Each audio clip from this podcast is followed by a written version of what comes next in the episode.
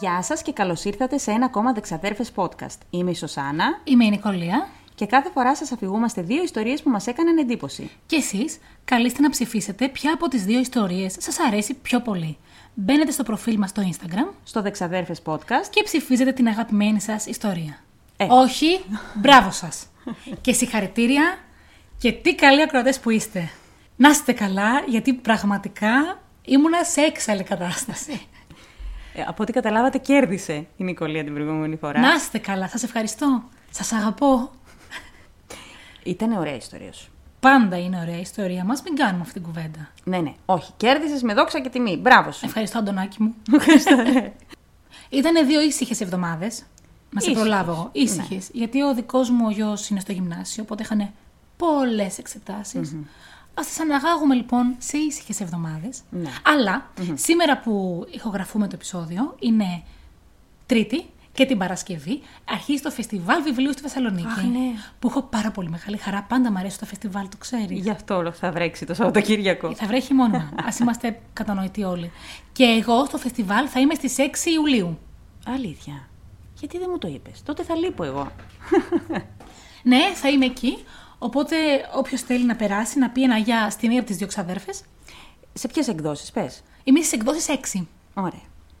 Όσοι θέλετε και πέρυσι. Ναι, είχαν και περάσει- πέρσι πέρασαν οι ακροτέ μας. Ναι, και μας είδα. ε, Έτυχε ένα απόγευμα που ήμουνα κι εγώ. Ε, ναι, να είμαστε παρέα. Ναι, φέτος δεν ξέρω αν θα είμαι, γιατί θα λείπω, θα έχω άδεια. Τέλος πάντων, θα δείξει.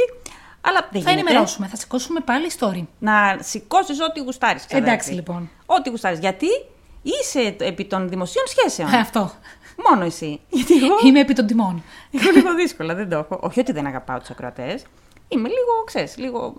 ε, Έκασα στο είδος του. Ναι, ναι, ναι. Ωραία. Εγώ να μιλάω με τα μηνύματα, να τους στηρίζω, να τους κάνω. Ναι. Να σηκώνεις αυτά τα ωραία story. Πού Ναι. το βρήκες αυτό το τέλειο; Λοιπόν, εχθές, για όσους δεν είστε στο Instagram, μπείτε, χάνετε, γιατί ανεβάζουν πολλά πράγματα. Και επειδή πάλι από Σεπτέμβριο θα ξεκινήσουμε και άλλα giveaways και άλλε και άλλες συνεργασίες. Και θα κάνουμε πολλά πράγματα από Σεπτέμβριο. Ναι, ναι, ναι. ναι. Ερχόμαστε ακόμη πιο δυνατές. Ναι. Και εγώ λίγο στεναχωριέμαι φέτος που τελειώνουμε έτσι. Αλλά τέλος πάντων. Ε, μην μη, μη, μην τα πεις όλα όμως. ναι, ναι, ναι. Δεν θα τα πω. Λοιπόν, Θα σας έχουμε εκπλήξεις για να μην σας λείψουμε τόσο. ναι. Και είμαι στο κέντρο για κάποιες δουλειές μαζί με τον σύζυγο και τον περιμένω για κάτι τέλος πάντων και κάνω βόλτες στο κέντρο. Το πόσα πράγματα είδα, πόσα σύμβολα, πόσα περίεργα, πόσα συνέβησαν μέσα σε μισή ώρα, δεν έχω λόγια. Ούτε για το κέντρο δεν είσαι, ρε φίλε. Ναι. Και είδα σε έναν τοίχο το σήμα μας, ο ρόμβος, με το σπίρτο. Και λέω, δεν είναι δυνατόν. Και το σηκώσαμε story. Ναι. Και ρωτούσαμε, πείτε μας, ποιος το έκανε; Και απάντησε η Μαρία, αυτός το έκανε. Αυτός το έκανε. Ένα μηδέν. Αυτά είχαμε να πούμε. Εγώ πέρασα, να σου πω κι εγώ έτσι πώς πέρασα. Πέρασα πάρα πολύ ωραία. Τρέχαμε, δηλαδή η προηγούμενη εβδομάδα ήταν ένα μόνιμο τρέξιμο. Θα με καταλάβετε οι μαμάδες που έχετε παιδιά, γιατί κλείναν τα σχολεία. Είχαν γιορτές, είχαν εκδηλώσεις, είχαν παραστάσεις. Από τα ΚΔΑΠ, από τις σχολές, από το χορό. Ε, δεν θυμάμαι τίποτα από την προηγούμενη εβδομάδα. Αλλά η μεγάλη μου η κόρη έφυγε κατασκήνωση. Έτσι. Και η μικρή μου η κόρη είναι στα ΚΔΑΠ, στις πισίνες πλατσουρίζει. και εμείς εδώ ξαδέρφες, ατάραχες. Ναι. Και η κόρη μου που είναι κατασκήνωση στο μεταξύ, δεν μου δίνει σημασία. Δεν με παίρνει τηλέφωνο. Μιλά σε μένα που έφυγε ο γιος Εράσμου το χειμώνα Ναι. και δεν έμπαινε στον κόπο από την άλλη χώρα να στείλει ένα μήνυμα. Άρχισε να στέλνει μηνύματα όταν του έγραψα στο Instagram ένα μήνυμα ότι αν δεν μου στείλεις κάτι, ε, θα σου κόψω το Ιντερνετ. Αχ, φίλε, αυτό καλό. Ε. Ε. Θα το κάνω κι εγώ. Κέρδισα. Μετά μου στέλνει ένα καλημέρα, καληνύχτα, είμαι καλά. Όχι, ρε, να σου πω κάτι. Απ' τη μία στεναχωριέμαι και λέω: Κοίτα να δεις, όταν είναι εδώ, δεν με αφήνει να πάω ούτε μέχρι απέναντι. Φοβάται. Μη, μη φύγεις, μαμά. Και τώρα που είναι κατασκήνωση δεν μου δίνει σημασία. Έτσι πρέπει, να περνάνε καλά και να μας δίνουν Αλλά έτσι σημασία. πρέπει. Ναι, έτσι πρέπει να παίρνει. Ξαδέρφη, καλά. θα Ωραία, ρίξω το ξεκινάμε. κέρμα. Ρίξε το κέρμα. Πάμε. Παιδιά, επειδή δεν μας πιστεύετε. Τι είναι, Κορώνα. Ε, εντάξει. εμείς σας τα λέμε. Λοιπόν, με αυτά και με αυτά, φτάσαμε ξαδέρφη στο τελευταίο podcast της σεζόν. Ναι, μωρέ. Καλά πήγε αυτό, ε. Ευτυχώς θα κάνουμε ακόμα αυτά που είπαμε, που δεν τα ξέρουν οι άλλοι. Ναι. Και θα μου λείψεις πάρα πολύ αυτούς τους μήνες. Δεν θα μου λείψεις εννοώ σε αυτό που κάνουμε, γιατί μένουμε κοντά, σε βλέπω συνέχεια. Δεν γλιτώνεις. Ναι, ξεκάθαρα. Είχες λοιπόν τη φαϊνή ιδέα σε αυτό το επεισόδιο να μιλήσουμε για διακοπές. Ναι. Ναι. Δεν ήταν πολύ ωραία ιδέα. Φαϊνότατη. Είπα εκεί που θα κάνουμε για οποιαδήποτε χώρα, κάνουμε για διακοπές. Και Γενικά. εγώ συμφώνησα. Τώρα γιατί συμφώνησα δεν το ξέρω. Αλλά τελικά σε αυτή τη σχέση που έχουμε οι δυο μας, να τα λέμε και αυτά, πάντα συμφωνώ. Ναι. Είδες πόσο βολική είμαι. Πάρα πολύ. Έτσι. Πάρα πολύ. Δεν θα μακρηγορήσω και θα μπω κατευθείαν στο θέμα μας για να σου πω για το μέρος που αφορά τη δική μου ιστορία. Θα σου πω λοιπόν, θα πω σε όλους μας για ιστορίες που συνέβησαν στις ακτές του Maine. Το Maine ανήκει στις ΗΠΑ. Πάμε το μάθημα γεωγραφίας της ημέρας. Ναι. Και είναι η πιο ανατολική ε, πολιτεία των ΗΠΑ. Πέρασαν πάρα πολλά χρόνια μέχρι να ανεξαρτητοποιηθεί και να γίνει μια πολιτεία μόνη της. Ουσιαστικά α, ανήκουν αυτά τα νησάκια και το Maine εκεί στον κόλπο της Μασαχουσέτης. Αλήθεια. Και μου αρέσει που κλείνουμε, που κλείνουμε αυτή την ιστορία, γιατί είναι η αγαπημένη μου λέξη στα αγγλικά. Massachusetts. λοιπόν, σε αυτόν τον κόλπο υπάρχουν 4.600 νησάκια. Τι λες, ρε. Που μπορείς να πας με πλοίο, με κανό, με καγιάκ, να περάσεις 10 μέρες ξέχνιασε χωρίς να καταλάβεις τίποτα, να κάνεις ονειρεμένες διακοπές. Ναι. Γι' αυτό τα διάλεξα αυτά τα νησάκια. Ναι. Αλλά πριν σου πω για τα νησάκια που θα αναφέρω, θα σου πω μόνο για ένα από αυτά, που δεν έχει καμία ιστορία που να μας αφορά, αλλά λέγεται ξαδερφονήσι. Μου κάνεις πλάκα τώρα. Όχι. Αλήθεια. Εκεί λοιπόν είναι ένα νησί μόνο για μας. Είναι με ένα από αυτά τα μέρη που πρέπει να πάμε. Από εκεί πρέπει να ξεκινήσουμε. Ναι, το ξαδερφονήσι. Και εκεί πρέπει να κάνουμε ένα νοικισμό, ένα χωριό. Ορίστε. Είναι όλοι ξαδέρφια μεταξύ τους. Και είναι πάρα πολύ εύκολο. Μετά από αυτό με τα ξαδέρφια μεταξύ τους θα κάνουμε μια αυτοκρατορία. Ναι. Αιμομηξίε θα παίξουν λίγο, δεν πειράζει. και θα κατακτήσουμε τον κόσμο, ξαδέρφια. Ναι. Οπότε, όπω σου είπα για αυτό το υπέροχο νησί, θα συνεχίσω για τα υπόλοιπα νησάκια που θέλω να πω. Που παρόλο που φαίνονται εν έτη 2023 ήδη ηλιακά, από τις αρχές του 20ου αιώνα, δηλαδή από το 1900 και μετά, συνέβαιναν διάφορα παραλόγα πράγματα. Και με αυτά θα ασχοληθούμε. Γιατί μου πες διακοπές. Πού πάνε διακοπές; Σε νησιά. Ναι. Το αυτά τα νησάκια εκεί στο Maine, εγώ είμαι εδώ για σας. Το στρέχω. Το Ορίστε. Και επειδή συνέβαιναν διάφορα, ήταν κρίμα και άδικο να διαλέξω μόνο ένα. Γι' αυτό και θα διαλέξω έξι από αυτά. Να σου πω κάτι. Έξι από τα 4.600 είναι μια πολύ σε καλή κλαίω. μελωδία. Έτσι. θα ξεκινήσω από το Μάλαγα Island, που η ιστορία του ήταν και η τελευταία που διάβασα και σκέφτηκα κάποια στιγμή να μην την πω. Αλλά αποφάσισα ότι θα την πω, θα πω όλες αυτές τις ιστορίες εντάχει. Ωραία. Για να μην βαριεστε Και να μην καταλάβουν πολλά, πολλά να ψηφίσουν εμένα. Με κλέβεις όμως, γιατί έχεις πόσες ιστορίες. Εγώ έχω μία. Μ, θα καταλάβεις γιατί Α, είναι εντάξει, τόσες. εντάξει. Στο Μάλαγα Island, λοιπόν, στις αρχές του, του 20ου αιώνα, συνέβαινε κάτι διαφορετικό από ό,τι συνέβαινε σε όλη την άλλη ε, περιοχή στην υπηρετική χώρα. Ζούσαν εκεί μία μίξη ανθρώπων και λευκών και εγχρωμων Τότε σκέψω ότι ήμασταν ακόμα στην, ευγο... στην ευγονική εποχή. Θέλαμε όλοι να είναι ψηλοί, ξανθοί, άσπροι και όμορφοι. Εκεί λοιπόν ζούσαν άνθρωποι από όλες τις φυλές και κατόραν βιωτικά επιπέδων. Ναι. Και ζούσαν κυρίως από την αλληλεία. Και τρώγαν ό,τι βρίσκαν εκεί, ό,τι ψαρεύανε και έφτιαξαν μια κοινότητα. Ήταν περίπου 50 άνθρωποι εκεί, ήταν υπέροχα. Κάποια στιγμή όμως είχαν αποφασίσει ο κυβερνήτης ε, του Maine ότι θέλει να τους διώξει από εκεί και οι άλλοι θέλανε, γιατί θέλανε να τα κάνουν όλα τουριστικά θέρετρα. Και αποφασίζει πάρα πολύ δημοκρατικά ε, σε, μέσα σε 10 μέρες να αδειάσουν όλο το νησί οι κάτοικοι και να πάρουν μαζί και τα σπίτια τους. Τι εννοείς να πάρουμε μαζί; Τα σπίτια ήταν φτιαγμένα με τσιμέντο, ήταν με ξύλα και άχυρα και δεν ξέρω πώς. Ναι. Υπήρχαν πάρα πολλοί που τα βάλανε πάνω σε σχεδίες και τα κάνανε πλωτά. Υπάρχουν ιστορίες για αυτούς τους ανθρώπους. Υπάρχουν άνθρωποι που πέθαναν σε αυτή τη διαδικασία, γιατί όταν φύγαν από εκεί δεν είχαν που άλλο να πάνε να προσαράξουν, γιατί καμία άλλη περιοχή δεν τους ήθελε. Τι λες, ρε. Κάποιου από αυτούς, ε, 8 συγκεκριμένα, τους έβαλαν μέσα σε ένα ίδρυμα σαν, νοητικά, σαν να έχουν νοητική στέρηση. Πράγμα όμως που δεν ήταν αλήθεια, γιατί τους κάνανε ερωτήσεις και να δουν το επίπεδο των ανθρώπων, πόσο ψεύτικο ήταν αυτό που κάνανε. Οι άνθρωποι όμως δεν μπορούσαν να απαντήσουν, γιατί δεν είχαν αυτές τις πληροφορίες. Μορφωτικά δεν τις είχαν. Και μάλλον τους χαλούσανε το. Φυσικά. Την ωραία ιστορία που θέλουν Ναι, να ναι, ναι, πουλήσουν. ναι. Από τους 8, οι 6 μείνανε στο ίδρυμα μέχρι το τέλος της ζωής τους. Θα μου πεις, τι μας νοιάζει όλο αυτό; Δεν μας νοιάζει. Μας νοιάζει και θέλω να πω για την απέναντι ακριβώς περιοχή, η οποία μετά που μετήκησαν οι άνθρωποι από το Μάλαγα Island, είχε για πάρα πολλές δεκαετίες εμφανίσεις φαντασμάτων. Που τρέχανε γύρω, δίπλα στο λιμάνι, γύρω από τα σπίτια τους, έλεγαν ότι τους τρομοκρατούν και δεν μπορούν τι να κάνουν. Υπήρχαν βέβαια κάποιοι, δεν ήταν όλοι παράλογοι, που λέγανε καλά να πάθετε. Δεν θέλατε κανέναν, τώρα είναι τα φαντάσματά τους που σας κυνηγάνε. Τα φαντάσματα ποιον; Ε, επειδή εμφανίζονταν επί δεκαετίες, αυτοί που δεν ξέρανε πάρα πολλά στοιχεία λέγανε ότι είναι τα φαντάσματα ανθρώπων που πέθαναν Στην, πο- στην, στη στην διαδικασία πο- αυτή. Ναι, δεν ήταν όμως αυτή η αλήθεια. Όταν έφτασαν εκεί ο κυβερνήτης του Μέιν και οι άλλοι άνθρωποι για να ξυλώσουν ότι είχε απομείνει από αυτούς τους ανθρώπους, δεν τους έφτανε μόνο να καταστρέψουν και να κάψουν ό,τι είχαν κάνει οι άνθρωποι, αλλά ξέθαψαν τα νεκροταφεία τους.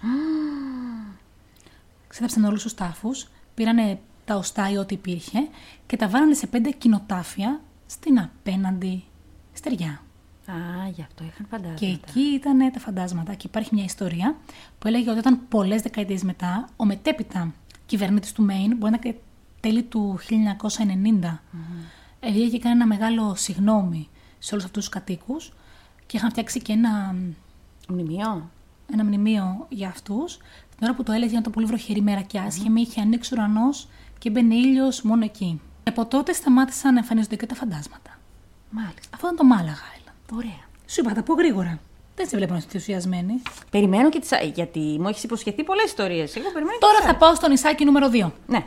Λέγεται Swan Island. Αλήθεια. Ναι, το νησάκι των κύκνων. Παρόλο που το νησάκι δεν είχε ποτέ κανέναν κύκνο. Λογικό. Ήταν όμως ένα εκπληκτικό νησί για εξερεύνηση, βουτιές και καταδύσεις. Θα το λαγωνίσει. ναι. και ακόμα συνεχίζει να είναι αυτό το νησάκι. Σου λένε νησάκια που πηγαίνουν συνέχεια κόσμος. Είναι πολύ γνωστά τουριστικά θέρετρα και θα καταλάβεις στο τέλος πόσο γνωστά είναι από το τελευταίο νησί που θα πω. Το πρόβλημα λοιπόν των ανθρώπων που πηγαίνουν σε αυτό το νησάκι όλα τα προηγούμενα χρόνια ήταν μόνο ένα. Να ρωτήσω κάτι. Sorry που σε διακόπτω. Είναι, και το, είναι, και το, είναι και το δέπι. Έχει σχέση με έναν από τους Κέννεντι, κάτι; Όχι. Α, εντάξει, οκ. Δεν είναι αυτό με τους Κέννεντι. Είναι ένα νησάκι με μια πολύ περίεργη ιστορία που ήθελα να την κάνω βίντεο και είναι podcast κάποια στιγμή. Τέλος πάντων, συνέχισε εσύ. Σε αυτό λοιπόν το εκπληκτικό νησάκι, πάρα πολλοί άνθρωποι, πάρα πολλά χρόνια συναντούσαν ένα κορίτσι στο δρόμο που ήθελε να τους οδηγήσει προς έναν δρόμο που θα έφτανε κάποια στιγμή στην νεκροταφεία. Άλλες φορές κλαίγοντας, άλλες φορές ζητούσε τη βοήθειά τους. Οι πιο πολλοί άνθρωποι που το είδαν αυτό το κορίτσι προσπάθησαν να το βοηθήσουν και να πάνε μαζί του. Στην πορεία όμως, σε κάποια κλάσματα δευτερολέπτου, αυτό το κορίτσι χανότανε. Και δεν μπόρεσε κανείς να φτάσει μαζί του και να το βοηθήσει ποτέ. Χρόνια μετά, που μαζεύτηκαν οι ιστορίες των ανθρώπων, κατέληξαν ότι αυτό το κοριτσάκι ήταν θαμμένο εκεί στο νεκροταφείο. Mm. Βλέπανε ένα πρώτο φαντασμά του και μάλλον το κοριτσάκι προσπαθούσε να τους δείξει κάτι εκεί. Απλά Ε. κανείς δεν έφτασε για να τη βοηθήσει. Έλα. Τι έλα, Μαρία, που συγκλονίστηκες. Ένα Κάτι φάντασμα ήθελε σου να- δείχνει πάμε στην νεκροταφεία. Εγώ θα πήγαινα καταρχάς. Να. Και, και δεύτερον, κάτι θέλει να πει. Δηλαδή, φαντάσματα συσσαγωγικά ανθρώπων βλ- βλέπουμε μόνο όταν έχουν χάσει τη ζωή τους με πολύ τραγικό τρόπο ή όταν κάτι. Κανείς όμως ποτέ δεν έμαθε ποια ήταν αυτή η Έλα, ιστορία. ρε. Γενικά σε αυτά τα νησάκια που θα πούμε σήμερα, δεν θα μάθουμε ποτέ γιατί. Ή πώς άρχισαν, πώς κατέληξαν. Υπάρχουν όμως άπειρες ιστορίες για όλα αυτά. Όπως αντιλαμβάνεσαι λοιπόν, για όλα αυτά τα νησάκια που θα συζητήσουμε θα μιλήσουμε για διάφορες παραφυσικές δραστηριότητες. Ναι. Άλλωστε, οι πρώτοι κάτοικοι σε όλα αυτά τα νησάκια ήταν οι Ιφαγενείς, οι οποίοι είχαν ε, διάφορες άλλες ε, ηρωτελεστίες Ναι. και καλούσαν πνεύματα. Και στην πορεία όσο διάβαζα, έμαθα ότι και η κάθε μικρή πόλη του Μέιν έχει να πει και μια ιστορία και ένα φάντασμα. Φαντάσου τι γίνεται εκεί από δραστηριότητα. Χαμός. Και έχει εκδοθεί και ένα βιβλίο που αφορά αυτά τα στοιχειωμένα νησάκια και όλη τη λαογραφία για τα φαντάσματα της περιοχής. Μ' Αχα, αρέσει. Δεν σε Αυτά βλέπω μ' πολύ αρέσει. ενθουσιασμένη. Όχι, αυτά μου αρέσουν. Γιατί Εμένα τώρα το θα ξέρεις. πάω στο νησάκι 3. Όταν λες τρία. Στο τρίτο νησάκι. Α! είναι το Outer Heron Island. Θα μπορούσε, να ήταν, θα μπορούσε να εννοούσαμε ότι είναι το ηρωικό νησί. Α, οκ. Ναι, όχι όμως. Αντιλήφθηκα στην πορεία από αυτή την ιστορία ότι αυτά τα νησάκια, ίσως λόγω της γεωγραφικής του θέσης, που ήταν πάρα πολύ στην άκρη, είχαν μεγάλη επισκεψιμότητα από τους παλαιότερους πειρατές. Γιατί θεωρούσαν και αυτοί ότι όταν είναι εκεί δεν μπορούν να τους φτάσουν εύκολα. Δεν μπορούν να τους βρούνε, Ναι. δεν μπορούν να τους σκοτώσουν, δεν μπορούν να φτάσουν άλλοι πειρατές, δεν μπορούν να χάσουν τη λία τους. Τίποτα από αυτά. Αυτό το νησάκι, όσοι ασχολούνται με τα παραφυσικά και τα ενεργειακά θέματα, το θεωρούσαν από την αρχή ενεργειακό κέντρο. Μάλιστα, είχαν βγάλει φωτογραφίες και είχαν μετρήσει και με μηχανήματα, τώρα τελευταία, ε, την δραστηριότητα εκείνης της περιοχής από άποψη ενέργειας Ηλεκτρομαγνητικά. και είναι πεδία. στην υψηλότερη δραστηριότητα όλων των ΗΠΑ. Αλήθεια. Να πάμε. ε, ναι, είναι και τα Cousins Island. ναι. Υπάρχει και μια φωτογραφία που υπάρχει και στο διαδίκτυο που δείχνει έναν κυνηγό θησαυρού, γιατί πάρα πολλοί κυνηγοί θησαυρών πήγαιναν σε αυτά τα νησάκια, εφόσον θεωρούσαν πως εκεί έχουν κρυμμένους θησαυρούς. Γιατί πηγαίναν πειρατές. Ναι, ναι. Ή αυτό το είπα προηγουμένως. Έχω δώσει όλες τις πληροφορίες. Ε, όπου σε αυτή τη φωτογραφία απεικονίζεται ένας κυνηγός θησαυρού μπροστά από μια σπηλιά και περιμένει να μπει εκεί μέσα. Ακριβώς πίσω από αυτόν βλέπουμε τη μορφή ενός φαντάσματος. Θέλω να τη δω αυτή τη Και φωτογραφία. είναι από τις λίγες φορές που είναι ένα φάντασμα φαίνεται σε μια φωτογραφία. Μάλιστα λένε ότι το πνεύμα αυτό είναι ενός άλλου πειρατή. Και είναι γιατί μέσα στη σπηλιά υπάρχει κρυμμένος ένας θησαυρός. Και άλλοι λένε φυσικά ότι μέσα σε αυτή τη σπηλιά ο σκελετός που υπάρχει θαμένο και δεν τον έχει βρει κανείς ακόμη, φοράει ένα σμαραγδένιο δαχτυλίδι που δόθηκε στον Sir Francis Drake από τη Βασίλισσα Ελισάβετ την Πρώτη. Και παρόλο που φημολογείται πιανού είναι αυτός ο σκελετο του δυσέγγωνου του Drake ουσιαστικά, Ναι. δεν το έχουν βρει ποτέ, γιατί υποτίθεται ότι αυτός ο δυσέγγωνο πνίγηκε σε ένα ταξίδι του προς το Maine και δεν βρέθηκε ποτέ. Και λένε ότι αυτός ο δισέγγονο, μάλλον είχε μπλέξει και αυτός με τους θησαυρούς, κάποιος τον σκότωσε και τον έχει θάψει εκεί. Α, οκ. Και υπάρχει πάντα ένας πειρατής ο οποίος φυλάσσει τον τάφο του. Και ταυτόχρονα για το ίδιο νησί υπάρχουν οι μαρτυρίες από πολλούς διαφορετικούς άνδρες, επίσης κυνηγούς θησαυρών, ότι σε μια παραλία βλέπουν πάντα άτομα μαζεμένα γύρω από μια φωτιά και ακούνε τα μπουρλα που παίζουν. Έχουν, πλησιάσει, έχουν προσπαθήσει να πλησιάσουν, μην καταλαβαίνουν τι ακριβώς βλέπουν. Και όταν φτάνουν πολύ κοντά σε αυτούς τους ανθρώπους, τα ταμπουρλά σταματάνε, οι άνθρωποι εξαφανίζονται και η φωτιά σβήνει. Τέλειο είναι αυτό. Άρα θεωρούμε όλοι ότι είναι μια παρέα φαντασμάτων. Που κάνουν πάρτι. Ναι. Ή ανθρώπων οι οποίοι κάνουν ενέργειες και όταν είναι άλλοι εκεί κοντά εξαφανίζονται πάρα πολύ γρήγορα. Είναι τα πνεύματα των ηθαγενών, μπορεί. Είχε Μπορεί. και ηθαγενείς. Ή Είχε. μπορεί να είναι πειρατές που κάνανε πάρτι και πίναν. Τι ωραίο. Ε. Ε. Και Μόνο τώρα- εγώ ενθουσιάζομαι με αυτά. Και τώρα θα σε πάω στο τέταρτο νησάκι μου. Να με Σου πας το όπου είπα. γουστάρεις, Είναι όπου πολλά γουστάρεις. μικρά και ταιριάζουν. Ναι. Είναι το νησί Jewel. Το οποίο πήρε το όνομά του από τον George Jewel που αγόρασε το νησί το 1637. Ε, ξενέρωτο. Δεν έχει ωραία ιστορία αυτό, ναι. Ο οποίος όμως ένα βράδυ μεθυσμένος πνίγηκε στο λιμάνι του νησιού και δεν το χάρηκε. Στο νησιό. Μπλε. Στο νησί του, πνίγηκε. Στο νησί που αγόρασε; Ε, τι να κάνω καημένος, εκεί ήταν. Κάρμα. Ήπια, πνίγηκε. Το λες στην κατεμιά. Ναι, το λες, ναι. Λίγο αργότερα, το νησάκι αυτό έγινε βάση για τον Δεύτερο Παγκόσμιο Πόλεμο. Εκεί έκαναν διάφορα πειράματα. Όποτε έχει να κάνει με αυτόν τον Δεύτερο Παγκόσμιο Πόλεμο. Ναι, ναι, ναι. Πάντα είχε εκατομμύρια πειράματα. Και είχαν φτιάξει εκεί μια βάση και κάτι που το λέγανε Battery 202. Οκ. Δεν ήταν μπαταρία, για να το Ναι. προλάβω. Λεγόταν Battery 202. Χρόνια μετά τελείωσε και ο πόλεμος εκκενώθηκε το νησί. Τρία χρόνια μετά που είχαν εκκενώσει το νησί, ένα κοριτσάκι, πολύ θαρραλέο, η Μάργαρετ, πήγε να δει τι γινόταν εκεί. Πώς πήγε μόνη της; Με ένα κανό, το δίπλα νησάκι. Ναι, θα μου πεις 4.600 νησιά, ναι. Ε, ναι, ρε φίλε. Ναι. Εκεί λοιπόν βρήκε ένα τούνελ που είχαν φτιάξει. Όταν έφτασε έξω από το τούνελ, άκουσε άντρες μέσα να μιλάνε. Τους φώναξε και εκείνοι σταμάτησαν να μιλάνε. Έκανε ησυχία και μετά από λίγο ξανά άρχισαν να συζητάνε. Είχε όμως πολύ μεγάλη περιέργεια και μπήκε μέσα στο τούνελ να δει πού θα καταλήξει και να δει τι γίνεται εκεί μέσα. Όσο πιο βαθιά έφτανε, τόσο δεν έβρισκε κανέναν. Όταν βγήκε, ξανά άκουσε φωνές. Όσοι έχουν φτάσει μετά από τις μαρτυρίες της Μάργαρετ, όλοι ακούνε φωνές, βγαίνουν όλοι τρομαγμένοι μέσα από το τούνελ και ποτέ κανείς δεν είδε τίποτα. Υπάρχει όμως και μια ιστορία και για αυτό το νησί, εκτός από τις φωνές, Ναι. για πειρατές. Ε, ναι. Ε, δεν είδα να αναρωτιέσαι. Γιατί λένε ότι αυτό το νησί είναι στοιχειωμένο από τα, πνεύ, από, από τα πνεύματα 7 πειρατών. Εφτά, ε. Συγκεκριμένων. Γιατί; Γιατί σε αυτό το νησί προσάραξε η πειρατίνα Άννη Μπόνι μαζί με το επταμελές πλήρωμά της. Υπήρχε πειρατίνα. Ναι, η Φίλε, Άννη Μπόνι. Όταν μεγαλώσω θέλω να γίνω πειρατίνα. Δεν υπάρχει. Βεβαίως. Που ήταν, δηλαδή είναι πολύ σπάνιο γυναίκα να είναι Η αλήθεια. Άννη Μπόνι. Και πετυχαίνουν σε μια κακοκαιρία, προσαράζουν τελικά στο νησί, κατεβάζουν το θησαυρό που κουβαλούσαν, το θάβουνε. Ήταν όμως ήδη έξαλλοι, κάτι μπορεί να τι κάνανε αυτοί οι 7 τύποι, γιατί εγώ δεν το καταλαβαίνω διαφορετικά, και τους σκότωσε για να μην ξέρει κανείς ποτέ που είναι ο θησαυρός. Και αυτή τι απέγινε; Έφυγε. Δεν μπορούσε να κουβαλήσει το θησαυρό μόνη της. Πήρε το καράβι της και έφυγε. Και γιατί τους σκότωσε, Μωρέ, όχι, δεν μ' αρέσει. Θέλεις τώρα να ρωτήσουμε την πειρατίνα γιατί; Κάτι θα τι κάνανε. Καλέσουμε το πνεύμα της. κάτι θα τι κάνανε. θα τους είδε ότι ήταν Τους φιλάργυροι. σκότωσε, Μωρέ, τι κάτι της κάνανε; Άμα ήταν φιλάργυροι και θέλουν το θησαυρό του, τους σκότωσε. Πάει. Έλα Μετά βγήκε άλλο τώρα. πλήρωμα.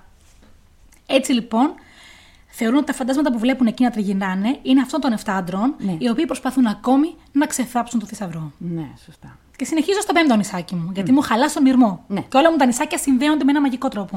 Είναι το νησάκι Boom. Boom. Boom. Αλήθεια τώρα. Έλα, έχω έρθει με πολλά κεφιά σήμερα, παραδέξου το. Όπου εκεί, τι υπάρχει και το έχεις στοιχειώσει, ένα φάντασμα. Ε, ναι, δεν θα υπάρχει. Το φάντασμα αυτό, κυρίως, γιατί έχω πολλά, κυρίως, είναι της γυναίκας ενός φαροφύλακα. Της Κάθριν Μπράιτς. Γιατί αυτό το νησάκι έχει φάρο. Με ένα Οκ. μεθυσμένο γλάρο. Ένα βράδυ που ήρθε η κακοκαιρία, Ο σύζυγός της, ο φαροφύλακας, προσπάθησε να βγει να σώσει τη βάρκα τους, γιατί χτυπιόταν στα βράχια. Ναι. Ε, δεν τα κατάφερε, πέθανε ο φαροφύλακας. Κατέβηκε αυτή να τον σώσει, να μην τον χτυπάνε τα βράχια, τον έσυρε πίσω στην ακτή. Μετά ξαναλέω, νεκρός ήταν. Δεν μπορούσε κανείς να πάει να τους βοηθήσει, προσπάθησε αυτή, τίποτα. Περάσανε μέρες, έσβησε το φως από το φάρο. Τα λέω γρήγορα, ε. Όχι. Έσβησε το φως από το φάρο. Ανησύχησαν οι άλλοι που δεν είδαν το φως. Πήγανε μετά από πέντε μέρες να δουν τι γίνεται. Μπορεί να το σβήσε και επίτηδες αυτή. Πήγαν μετά από πέντε μέρες να δουν τι γίνεται. Νεκρός ο άλλος, η μήτρελη αυτή, την πήγανε στο νοσοκομείο τρεις εβδομάδες. Έζησε, πέθανε μέσα στο νοσοκομείο. Από τι Γύ- πέθανε; Από τη στεναχώρια της. Γύρισε λοιπόν πίσω σαν φάντασμα στο νησί και κλαίει και θρυνεί για το χαμένο της σύζυγο. Πολύ συγκινήθηκα με αυτό. Από όλα όσα είπες, αυτό με συγκίνησε. Ε, την καημένη. Πώς Σου την είπ- είπαμε; Κάθριν Μπράιτ. Έλα, ρε, εσύ. Σου είπα, μετά εγώ είμαι γλυκούλα, ε, σου είπα ότι στη γλώσσα των Ιθαγενών το όνομα Boon σημαίνει τυχερό. Αλήθεια. Ναι, τυχερό νησί. Τι τυχερό. Το έλεγα Έτσι τώρα. νόμιζε και το 1710 ο καπετάνιος Τζον Ντίν και το πλήρωμά του όταν ναυάγησαν σε αυτό το νησί. Ήταν χειμώνας με πάρα πολύ κρύο.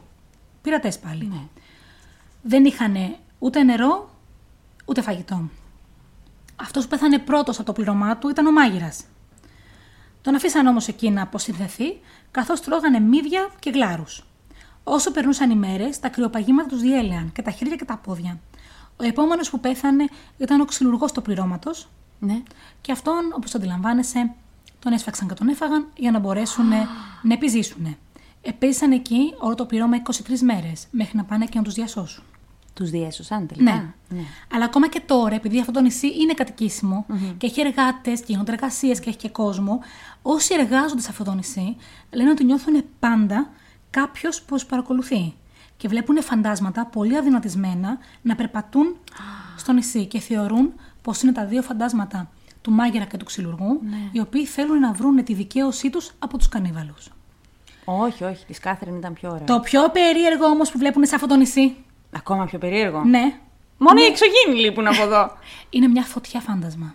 Τι εννοείς; Μια φωτιά που ανάβει μόνη της, έρχεται πολλές φορές κοντά στους ντόπιους που είναι εκεί, Ναι. μπορεί να περάσει από μέσα τους και δεν τους αφήνει ούτε ένα έγκαυμα. Απλά τους τρομοκρατεί. Σαν τα χαμοδράκια. Βέβαια, Ναι. οι ηθαγενείς αυτού του νησιού που ζούσαν εκεί και μόνος σε αυτό το νησι μαζεύονταν και άλλοι από τα γύρω νησιά, ανάβανε φωτιές και κάνανε ιερές προσφορές στους δικούς τους θεούς. Είναι τύπου μια θεότητα της φωτιάς αυτό, Ναι. ναι. ξέρεις. Ή τη λατρεύανε σαν θεότητα. Μπορεί να είναι κάποια οντότητα που εμφανίζεται σαν φωτιά, αλλά να είναι. Ναι. Τι ωραίο. Είδε που ήταν το πιο εντυπωσιακό στο Ναι. Boom Island. Και ίσως γι' αυτό ήταν και τυχερό νησί. Γιατί εκεί κάνανε τις ιεροτελεστίε τους. Τα τελετουργικά τους. Ναι. Και φτάνω στο τελευταίο μου νησί. Στο πιο γνωστό απ' όλα. ναι. Το Long Island. Το γνωστό Long Island. Ναι, ρε φίλε, είναι δίπλα. Α, δεν το, ακουστά το έχω. Το οποίο Long Island, όσο έψαχνα, έχει διάφορες τραγικές ιστορίες και πρόσφατες. Ναι, ναι, και εγκλήματα έχει. Αλλά δεν θα τι αναφέρω σήμερα. Δεν μας αφορά, είναι για του χρόνου. Ναι. Φέτο. Είναι, είναι στην ύλη για του χρόνου, λέει. Έτσι. Φέτος θα σου πω για την παραφυσική δραστηριότητά του. Είπαμε, είναι πασίγνωστο τουριστικό θέρετρο. Ναι. Υπάρχουν πολλά φαντάσματα εκεί, σε πολλές περιοχές. Φαντάσου υπάρχει και ένα ίδρυμα και ένα μουσείο που ασχολείται μόνο με παραφυσικές δραστηριότητες στο Long Island. Να μια ωραία δουλειά. Να δουλεύεις σε ένα τέτοιο μουσείο. Ορίστε. Ναι. Μπορούμε να πάμε να μείνουμε στο Cousins Island και να δουλεύουμε στο Long Island. ναι. Θα πηγαίνουμε με το κανό τσουπου τσουπου τσουπου Μια χαρά. και θα δουλεύουμε στο μουσείο. Σήμερα λοιπόν, γιατί με αυτό θα κλείσω, θα σου πω για το πνεύμα που υπάρχει στο Long Island της πριγκίπισσας του Σκαουάντα. Δεν μπόρεσε να το πεις χωρίς να γελάσεις. Πες την αλήθεια. Παιδιά. Έχω Μόνη προσπαθήσει, σου τα λες, μόνη σου γελάς. έχω προσπαθήσει από το σπίτι που το έγραφα να λέω το όνομά της χωρίς να γελάω. Του Σκαουάντα. Ναι. Ναι. Ήταν μια ηθαγενής πριγκίπισσα το 1600. Ναι. Η πριγκίπισσα μας λοιπόν, η του Σκαουάντα, ήταν σε μια λίμνη γιατί ε, εκεί στο Long Island είναι η λίμνη που συζητάμε, είναι η πιο βαθιά λίμνη στο Long Island. Ε, παλιά τη λέγανε ότι είναι χωρίς πάτο, λέγανε οι ντόπιοι. bottomless, Ε, ναι. Είναι τόσο βαθιά. Εκεί λοιπόν η πριγκίπισσά μας, όπως ήταν στη λίμνη, είδε στην απέναντι πλευρά της λίμνης ένα κατάξανθο νεαρό αγόρι και το ερωτεύτηκε. Ήταν ο ξυλοκόπος Χιου Μπρίτσολ. Α, υπήρχε αυτός, δεν ήταν φάντασμα. Και αυτή ζούσε το 1600. ναι. Ήταν Άγγλος άπικος και τον ερωτεύτηκε τρελά. και αυτός την ερωτεύτηκε τρελά. Όπως αντιλαμβάνεσαι όμως, ο πατέρας της δεν θα την άφηνε ποτέ να είναι μαζί με κάποιον εκτός της φυλής τους. Ναι. Για τα επόμενα 7 χρόνια, εκείνη του έγραφε ερωτικά γράμματα σε κομμάτια φλοιού και τα έσπροχνε μέσα στη λίμνη για να περάσουν απέναντι σε αυτόν. Δεν της απάντησε ποτέ. Γιατί; Δεν το ξέρω αυτό. Τότε απελπισμένη, μετά από 7 χρόνια, βούτυξε στη λίμνη και πνίγηκε. Υπάρχει βέβαια η ιστορία ενδιάμεσα που λέει ότι δεν πνίγηκε. Ε, δεν ξέρω πώς το έκανε. Λέει ότι έβγαλε ουρά, βούτυξε μέσα, μαχαίρωσε τον εαυτό της και από τότε ζει μέσα στη λίμνη.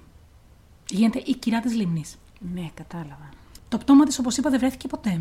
Από τότε μέχρι τώρα έχουν γίνει άπειροι πνιγμοί μέσα σε αυτή τη λίμνη και είναι κυρίως ανδρών. Κυρίως ανδρών, ναι. Και αυτό γιατί, Γιατί το πνεύμα γιατί της, η πριγκίπισσά μας ναι. ψάχνει να βρει τον έρωτά της Ναι. και προσπαθεί να τον πάρει μαζί της στον υδάτινο τάφο της. Μιλάμε για πάνω από 160 πνιγμούς από το 1900 μέχρι το 1970. Αλήθεια. Μόνο αυτή που έχουμε μετρήσει. Και λένε πως ακόμα κάθε χρόνο πνίγει και από ένα νεαρό άντρα. Γιατί δεν θέλει να είναι μόνη της. Έλα ρε. Έτσι λοιπόν, εγώ και η πριγκίπισσά μου κλείνουμε τη φετινή μας χρονιά. Έχετε φάει όλους τους άντρες της περιοχής και τώρα ήσυχα ήσυχα κλείνουμε αυτή τη σεζόν. Ναι, της απαντούσε. 7 χρόνια έστελνε καριδότσουφλα. Θα σου πω, αυτή η συγκεκριμένη τελευταία ιστορία μοιάζει πιο πολύ σαν θρύλος, ρε παιδί μου. Γιατί παρόμοιες ιστορίες έχουμε στις λαογραφίες πολλών λαών. Υπήρξε όμως το 1600 η πριγκίπισσα, υπήρξε και ο νεαρός ξυλοκόπος. Το ξέρουμε αυτό για σίγουρα. Βεβαίως, είχα τα στοιχεία σου. Λέω είναι η πριγκίπισσα του Σκαουάντα, μην τα ξαναλέω. Με έχουν βγει selfie δίπλα στη, στη Λίβη, λέει. Η πριγκίπισσα Ορίστε. με τον Τζον. Πώς τον είπαμε, αυτόν. Μπρίστολ. Μπρίστολ.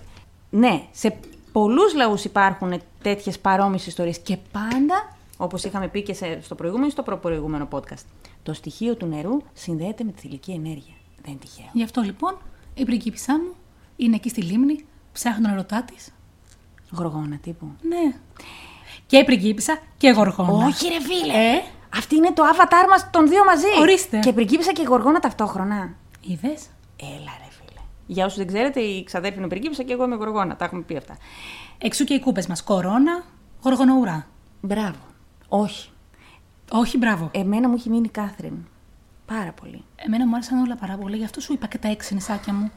Θα μπορούσες, ρε παιδί μου, να γράψεις ένα διήγημα, εσύ άνετα, Εγώ άνετα. σαν συγγραφέας, για το κάθε νησάκι. Ε, δεν θα ήταν τέλειο. Φαντάζομαι ότι θα έχει γίνει κάτι παρόμοιο, αλλά δεν είναι πολύ ωραία ιδέα. Είναι πάρα πολύ ωραία ιδέα. Αχ, γυάλισε το μάτι της, παιδιά. Τέτοιες ιδέες είναι πάρα πολύ ωραίες. Σκέψου το λίγο. I'll do it. Και επειδή. Μην πας μέχρι το main, ρε παιδί μου, το main είναι μακριά. Κάνε κάτι τέτοιο για ελληνικά νησάκια. Φαντάζομαι έχει γίνει κι αυτό. Επίσης, να σου θυμίσω ότι έχω φίλο συγγραφέα που γράφει μεταφυσικά Ναι. για διάφορα νησάκια αυτής Ναι, της ναι, ναι, χώρας. τα έχω διαβάσει. Έτσι. Είναι για το φίλο μου τον Μάριο Δημητριάδη. Ναι, ναι, ναι, που έχει γράψει. Συγγραφέας του εκπληκτικά. φανταστικού. Ναι. Που τα λέει τόσο ωραία που νομίζεις πραγματικά ότι συμβαίνουν. Και λες, Πού είναι αυτό το νησί, να μην πάω. Ναι, ναι, ναι. Πολύ ωραία γράφει ο Μάριος, αλλά και εσύ γράφεις εξίσου ωραία. Γράψε κάτι. Ένα διήγημα. Θα γράψω. Για αυτά τα νησάκια, για Οκ, οποιαδήποτε οκ, νησάκια. challenge accepted. Λοιπόν, Εγώ σε άφησα τώρα και εγώ και η πριγκίπισσά μου, έτσι. Ναι, ναι, ναι. Την αγάπησα. Κι εγώ. Ε, την Κάθριν πιο πολύ. Δεν ξέρω γιατί. Γιατί νομίζω ότι πέθανε από το, από το καημό της, από τον πόνο. Συμφωνώ. Και Αλλά η καημένη... πριγκίπισσά μου. Πριγκίπισσα, πριγκίπισσα γοργόνα. Αυτά είναι τα νησάκια μου. Ωραία. Για πες τώρα, κυρία μου, τις διακοπές σου. Εσύ λοιπόν μας πήγες στα παραφυσικά. Γοργόνες, νεράιδες, πριγκίπισε. Φαντάσματα, φωτιές, φαντάσματα. πειρατές. Εγώ Θα σε προσγειώσω στην πραγματικότητα πολύ άσχημα μου. Δηλαδή, Ωραία. έχω δολοφονία, έχω άσχημα πράγματα να πω. Άσχημες σημαίε. Να σου πω κάτι. Δεν, σχεδόν δεν θέλω. Γιατί ήταν τόσο ωραία αυτά που είπες, που με ταξιδέψανε κάπου αλλού, σε μια άλλη εποχή, σε μια άλλη. Και τώρα εγώ θα σου μιλήσω για κάτι πολύ Δεν πειράζει. σκληρό. Έτσι οι ακροατές μας θα μπουν στην ιστορία της ζωής μου. Ότι εγώ ονειροβατώ και εσύ με κάνεις ένα βουπ. Ανάποδα γίνεται στην πραγματικότητα, μην τρελαίνεσαι. Εγώ συνήθως ονειροβατώ και εσύ με προσγειώνεις. Μην. ε, Και δεν ξέρω πώς έγινε αυτό. Αλλά καταρχάς να ξεκινήσω λέγοντας ότι σου είχα πει ότι εσύ θα διαλέξεις που θα είμαστε σήμερα. Διάλεξες εσύ. Διάλεξε εγώ, είπα διακοπές. Σαν τη δημοκρατία δεν έχει. Και μετά δεν μπορούσα να αποφασίσω ποια ιστορία να πω. Είχα ξεκινήσει μια. άλλη. Ενδιάμεσα θα πω τώρα στους ακροατές Ναι. μας, ενδιάμεσα μου έστειλε μήνυμα στο Messenger. Έλα, θα κάνω αυτή την ιστορία. Ναι, ναι. Εμένα ούτε που με ένοιαζε. μου έστειλε μετά, θα κάνω αυτή την ιστορία. Επίσης δεν με ένοιαζε. Πού να ξέρει αυτή Αυτό. ότι εγώ έχω κάνει τα νησάκια. Γιατί λέω ρε παιδί μου, πόσες ιστορίες για διακοπές. Αλλά είδες πώς το αντιληφθήκαμε διαφορετικά Ναι. κι εγώ κι εσύ. Για Λοιπόν, πάμε. Και ακριβώς επειδή είναι ένα δύσκολο θέμα. Και θέλω να ξεκαθαρίσω από την αρχή ότι έκανα την έρευνα και έγραψα το κείμενο πριν συμβούν όλα αυτά Στην ΚΟ. στην ΚΟ. Δεν Ναι, θέλω να πω παραπάνω γιατί, λεπτομέρειες. όταν, σε- γιατί από τη μέρα που άρχισε να ξετυλίγεται το κουβάρι της ιστορίας της ΚΟ, εμείς μιλήσαμε μεταξύ μας και μου είπε ότι η ιστορία σου κάπως Ναι, έχει κάποια ταιριάζει. κοινά. Και είπαμε ότι δεν πειράζει, εμείς θα την πούμε, γιατί Ναι. ξεκινήσαμε νωρίτερα Ναι. από αυτό την έρευνά μας. Ναι. Και εδώ κάπου να πούμε, γιατί νομίζω έχω πολλά επεισόδια που δεν το έχω πει. Πάντα εγώ τα λέω αυτά. Ότι προφανώς και έχουμε άποψη, προφανώς και κοιτάμε και ξέρουμε τι συμβαίνει στον κόσμο γύρω μας και στη χώρα μας. Δεν μας ξέρετε, οπότε θα το πω όμως, δεν μας ξέρετε διαζώσεις, άσχετα να μα καταλαβαίνετε μετά από τόσο καιρό.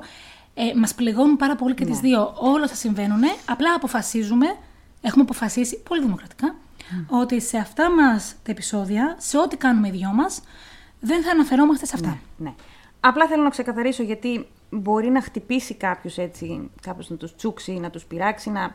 ότι έκανα την έρευνα πριν. Ναι. Και αποφάσισα να κάνω το συγκεκριμένο θέμα για έναν πολύ συγκεκριμένο λόγο που θα πω στο τέλος της ιστορίας μου. Και να μου το θυμίσει άμα το ξεχάσω. Ε, βέβαια. Εντάξει. Ε, βεβαίως. Λοιπόν, είναι μια ιστορία που είμαι σίγουρη ότι όλοι όσοι ασχολούνται με το true crime την ξέρουν. Και στο έστειλα και λέω, θα την ξέρει, θα την ξέρει, θα την ξέρει. Δεν την ήξερες. Γιατί τι είπες στην αρχή της πρότασης, όσοι ασχολούνται με το ναι, true crime. ναι, εσύ είσαι καινούρια, ναι, σε αυτό το. Τέλος, Καινούρια δεν είσαι, αλλά τέλος πάντων. Και θα σου μιλήσω για την εξαφάνιση της Νάταλι Holloway. Μιλάμε για διακοπές και θα σου μιλήσω για μια κοπέλα που πήγε διακοπές με τους συμμαθητές της. Τύπου πενταήμερη. Ωραία. Ναι. Η Νάταλι Holloway λοιπόν γεννήθηκε στις 21 Οκτωβρίου του 1986 στο Μississippi. Και οι γονείς της ήταν ο Dave και η Beth Holloway. Ήταν πραγματικά ένα πολύ όμορφο κορίτσι, πολύ δραστήριο και πάρα πολύ έξυπνο. Φαντάζομαι ότι έπαιρνε συνέχεια υποτροφίες. Και ήταν από τις καλύτερες μαθήτρες πάντα. Όταν ήταν 7 χρονών, οι γονείς της χώρισαν και μετά από 7 χρόνια, όταν αυτή ήταν 14, η μητέρα της ξαναπαντρεύτηκε. Μετακόμισαν στο Birmingham της Αλαμπάμα, ωραία, και ζούσαν εκεί με τον πατριό της, η μητέρα της και ο αδερφός της. Ήταν πάρα πολύ ευκατάστατοι οικονομικά και είχαν την οικονομική δυνατότητα να πηγαίνεις σε ένα από τα καλύτερα σχολεία που υπήρχαν εκεί. Μέχρι εδώ όλα σούπερ. Ο, μέχρι εδώ όλα πάνε ρολόι. Πήγαινε λοιπόν στο Mountain Brook High School της Αλαμπάμα. Ήθελε, λέει, να ακολουθήσεις σπουδές ιατρικής. Της άρεσε πάρα πολύ. Δεν πρόλαβε όμως. Θα σου το πω από τώρα. Ε, το φαντάζομαι πως ήταν σε πενταήμερη Ναι. στο που πήγε, οπότε φαντάζομαι. Το 2005 λοιπόν, όταν η Νάταλη ήταν 18 χρονών και αποφύτησε από το Λύκειο, αυτή και άλλοι 124 συμμαθητές της και 7 συνοδοί πήγαν ένα ταξίδι στην Αρούμπα. Είναι κάπου έξω από τη Βενεζουέλα. Στα ανοιχτά της Βενεζουέλα, φαντάσου. Πάρ' το. Δηλαδή από την ίδια μεριά που είσαι κι εσύ, αλλά πιο Ωραία. κάτω. Ωραία. Από ό,τι κατάλαβα, είχαν σκοπό να μείνουν τέσσερα βράδια. Και αυτή η εκδρομή δεν είναι όπως είναι οι δικές μας πενταήμερες που τις διοργανώνει το σχολείο. Την διοργάνωσαν ιδιωτικά. Οκ. Καμία σχέση με το σχολείο. Απλά οι συνοδοί φαντάζομαι ότι ήταν γονείς. Δεν ξέρω αν ήταν καθηγητές. Στις 26 Μαΐου λοιπόν του 2005, η μητέρα της Νάταλη την αφήνει σε ένα σπίτι μιας φίλης της, Μμμ. γιατί θα τους έπαιρνε ο πατέρας και θα τους πηγαίνανε. Στο, ο πατέρας της άλλης κοπέλας της φίλης, Στο λιμάνι. στο αεροδρόμιο. Α, στο αεροδρόμιο. Ναι, για να πάρουν το αεροπλάνο. Παίρνουν το αεροπλάνο κανονικά και φτάνουν στο διεθνές αεροδρόμιο Queen Beatrix τη Αρούμπα. Ωραία. Στις 26 Μαου. Θα έμεναν σε ένα ξενοδοχείο στο βορειοδυτικό τμήμα του νησιού, στο Holiday Inn. Ένα πάρα πολύ πλούσιο ξενοδοχείο, δηλαδή. Ε, όχι πλούσιο, πώ το λένε. Πολυτελές τέλος πάντων. Για το τι ακριβώς έγινε τις επόμενες μέρες, νομίζω ότι όλοι έχουμε πάρει μια ιδέα. Έχεις πάει πενταήμερη; Πού έχεις πάει πενταήμερη; Στη Ρόδο. Ε, και εγώ στη Ρόδο. Ήταν, νομίζω, την εποχή μας όλα τα σχολεία της Θεσσαλονίκης Ναι. πήγαιναν στη Ρόδο. Τουλάχιστον στις Θεσσαλονίκη πηγαίναμε στη Ρόδο. Ναι. Πολύ ωραία είχαμε περάσει. Συμφωνώ. Εμείς όταν πήγαμε στη Ρόδο, Ναι. έκαναν απεργία εκείνες τις μέρες οι αεροπορικές. Αλήθεια. Οπότε καθίσαμε και δύο μέρες παραπάνω. Ήταν πάρα Όχι, πολύ ρε ωραίο. φίλε. Ω, ναι. Αλήθεια. Μπράβο σε αεροπορικές. Ναι. Ε, εμείς πήγαμε στη Ρόδο. Θυμάμαι πάρα πολύ λίγα πράγματα. Όχι γιατί έπινα, γιατί έτυχε η συγκυρία ε, να, όχι ότι πίνω ποτέ, δεν θα γελάσουμε, με κοιτάς και γελάς. Αλλά έτυχε η συγκυρία να παίρνω χάπια και να μην μπορώ να πιω και τέλος πάντων ήμουν αυτή που μάζευε τις υπόλοιπες. Εξαιρετικά. Καταλαβαίνεις. Φαντάσου λοιπόν ότι περάσανε τέσσερις μέρες που ήταν 18χρονα να πίνουν ε, ευκατάστατα 18χρονα. Να Πολύ γλεντάνε. χρήμα. Να παίζουν στο καζίνο, μιλάμε για τρελές καταστάσεις. Γιατί όμως, γιατί στην Αμερική το ε, όριο ηλικίας για το αλκοόλ είναι τα 21, Ναι. ενώ στην Αρούμπα είναι τα 18. Μια χαρά στην Αρούμπα. Μπορείς να καταλάβεις τώρα τι ακριβώς κάνανε. Και μάλιστα λέει ότι οι υπεύθυνοι του ξενοδοχείου ανακοίνωσαν στους συνοδούς ότι την επόμενη χρονιά δεν θα ήταν ευπρόσδεκτοι. Φαντάζομαι τι κάνανε. Λοιπόν, Παρακαλείστε να μην ξαναπατήσετε. Ευχαριστούμε. δεν θέλουμε ούτε να σας ξαναδούμε. Συγκεκριμένα λοιπόν η Νάταλη, λένε οι φίλες της, ότι έπινε πάρα πολύ. Ενώ δεν έπινε ποτέ στη ζωή της πριν από αυτό. Αφού δεν επιτρεπότανε. Ναι. Έπινε λέει από το πρωί μέχρι το βράδυ που την έπαιρνε ο ύπνος για να ξυπνήσει το πρωί και για πρωινό έπινε βότκα. Χαρούμενη η Νάταλη. Δεν θα την κρίνουμε γιατί είναι το θύμα μας. Εγώ είπα χαρούμενη η Νάταλη. Χαρούμενη, ναι. Μέχρι εκείνη τη φάση, και ξέρεις, είναι και λίγο παρηγοριά, ρε παιδί μου, ότι μέχρι να τη συμβούν όλα αυτά που τη συνέβησαν, περνούσε καλά και ήταν Ωραία. ευτυχισμένη. Ωραία. Η μητέρα της φυσικά λέει ότι ε, η Νάταλη ήταν ένα παιδί που ποτέ δεν έπινε αλκοόλ, αλλά δεν έχει καμία σημασία. Εκεί έπινε. Αργότερα η μητέρα της μάλιστα είπε ότι η Νάταλη μπορεί να ήταν πάρα πολύ έξυπνη, ευφυής, αλλά ήταν ταυτόχρονα πάρα πολύ αφελής. Και ότι μπορούσε να παρασυρθεί πάρα πολύ εύκολα από τις παρέες. Στη συγκεκριμένη εκδρομή δεν ήταν λέει, υποχρεωτικό να πηγαίνουν όλα τα παιδιά κάπου. Εμείς μας πηγαίναν όλες μαζί κάπου. Ναι. Δεν επιτρεπόταν να πας κάπου μόνος σου. Αλλά εκεί έκα- έκανε ο καθένας ό,τι ήθελε. Και έτσι λοιπόν, στις 29 Μαου, μια μέρα πριν φύγουν, Πριν γυρίσουν. πριν γυρίσουν πίσω, η Νάταλη πήγε σε ένα καζίνο που ήταν δίπλα από το ξενοδοχείο. Ωραία. Και εκεί οι κάμερες ασφαλείας την δείχνουν να κάθεται σε ένα τραπέζι τύπου blackjack, ας πούμε, δίπλα σε ένα νεαρό άνδρα. Την ίδια ημέρα, λίγο αργότερα, το βράδυ βασικά, την είδαν να βρίσκεται σε ένα πολύ κοντινό μπαρ που λεγότανε Carlos and Charlie's. OK. OK. Και εκεί οι κάμερες την δείχνουν να μιλάει με τον ίδιο νεαρό και αργότερα στις 12 το βράδυ να φεύγει μαζί του από το μπαρ. Γνωρίστηκαν, αρέστηκαν; Θα τα μάθεις όλα. Και αυτή ήταν και η τελευταία φορά που κάποιος είδε την Νάταλη ζωντανή.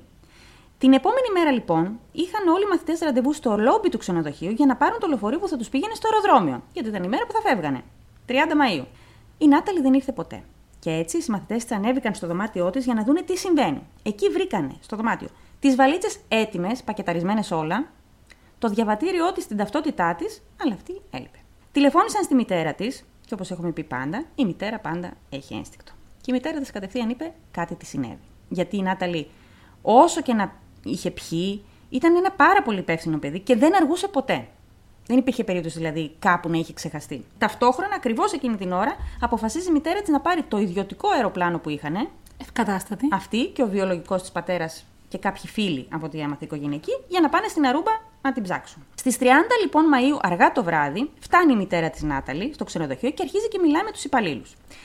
Και τους λέει, ρε παιδί μου, ότι έχει εξαφανιστεί η κοπέλα. Οι μαθητές εντωμεταξύ φύγανε όλοι, λογικό, Έπρεπε να γυρίσουν στο σπίτι τους. ναι.